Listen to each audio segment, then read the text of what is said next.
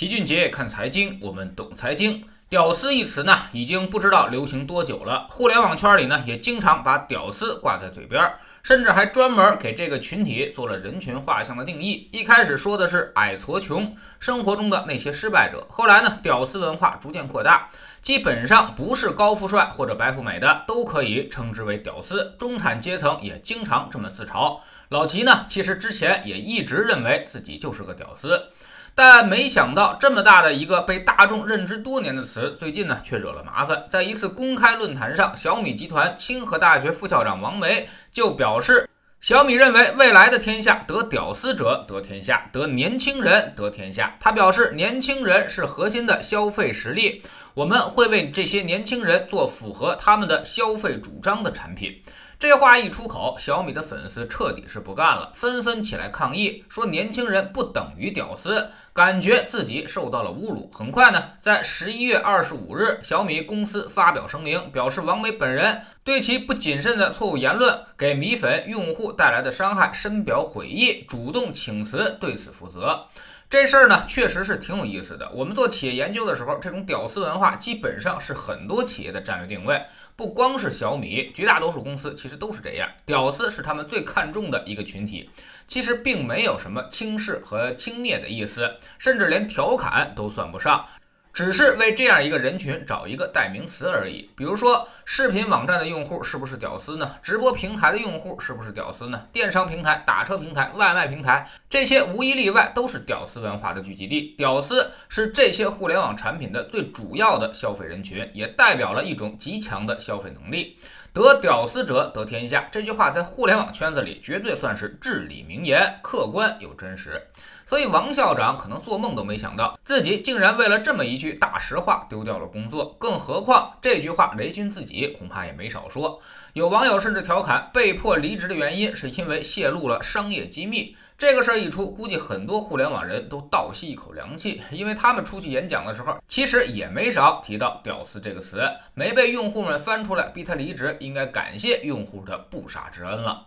那么，到底为什么十年前流行的屌丝到现在大家不愿意听了？其实呢，这些话是用来自嘲的。我自己开自己的玩笑是可以的，你说我就不行。十年前我承认自己是个屌丝，因为那会儿我们很年轻。我觉得现在 low 一点没关系，后面呢我还有机会翻盘，而且生活压力也并不大，所以开得起玩笑。而现在十年过去了。最早接受“屌丝”这个词的年轻人，现在呢早已经人入中年，正是上有老下有小，中间有房贷，还随时可能失业的年龄。此时生活压力无比巨大，你再拿他们开玩笑，那他就只能跟你拼了。有人说，一个社会能够开玩笑的底线，直接反映了人们的幸福程度。我过得很好，你怎么说我，怎么开玩笑都没问题。但我本身就过得很不幸福了，自然也就玻璃心了。为什么网络上的喷子最多呢？就是因为现实生活过得不幸福郭德纲先生就说过一句话很好，他要是在生活中能赚到大钱，他就没工夫上网去骂人了。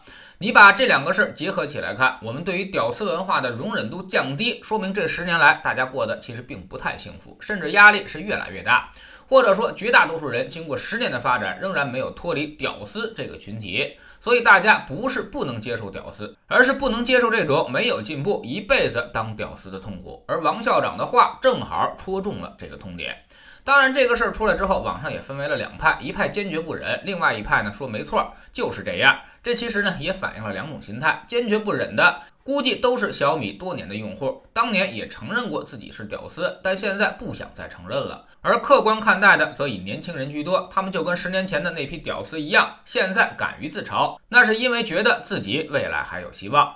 另外呢，作为企业来说，屌丝可以作为企业内部的定位，但是不能够明确说出来。没有人希望买一个带着屌丝标签的产品，这其实呢才是互联网产品的普遍思路。说的呢比较绕，但你仔细想想，任何产品都是这个逻辑：把产品卖给屌丝，让他们产生不是屌丝的感觉。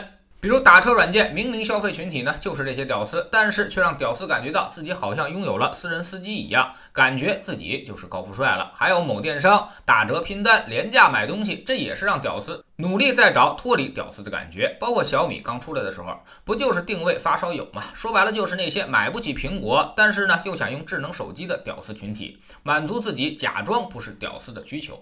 所以它的商业逻辑是正确的，但是如果你对外说出来，那就相当于把这种感觉全部都打破了，把产品生生的贴上了屌丝标签儿，这对于企业的伤害是巨大的。所以小米才痛下杀手，赶紧道歉，这也给我们提了个醒儿。有些实话呢，还是不能够乱说的。不说实话，大家心照不宣。我知道自己是个屌丝，你也知道把产品卖给了屌丝，但大家都看破不说破，反而对双方更有利一些。一旦捅破了这层窗户纸，那就只能够划清界限了。没有人愿意人到中年背负压力之下还甘心当个屌丝的。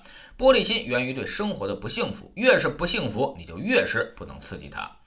知识星球徐俊杰的粉丝群，我们每个交易日呢都有投资的课程。我们在讲完了市盈率、市净率之后，昨天讲了第三个关键指标，那就是市销率。这是用来对成长股进行估值的神器。比如当下这些著名的互联网企业，利润很少，净资产也很少，但营收却很大，增长很快。那么只能通过市销率的方法对他们进行价值评估。这个指标有哪些优点、缺点、使用场景和方法呢？昨天我们都做了详细的解释。我们总说投资没风险，没文化才有风险。学点投资的真本事，从下载知识星球 APP。找齐俊杰的粉丝群开始，在这里我们要让您知道专业机构到底是怎么在市场中赚钱的，跟你们之前那种追涨杀跌的投资方法是完全不同。之前不赚钱是因为你误入了歧途。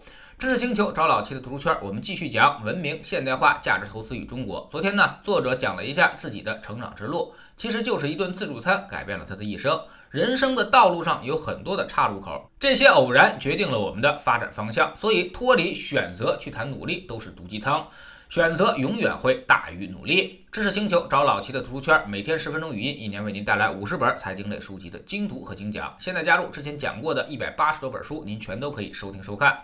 算下来，文本语音书呢，其实才不到一块五毛钱。每天只要坚持那么一点点，几年之后，你将迎来巨大的改变。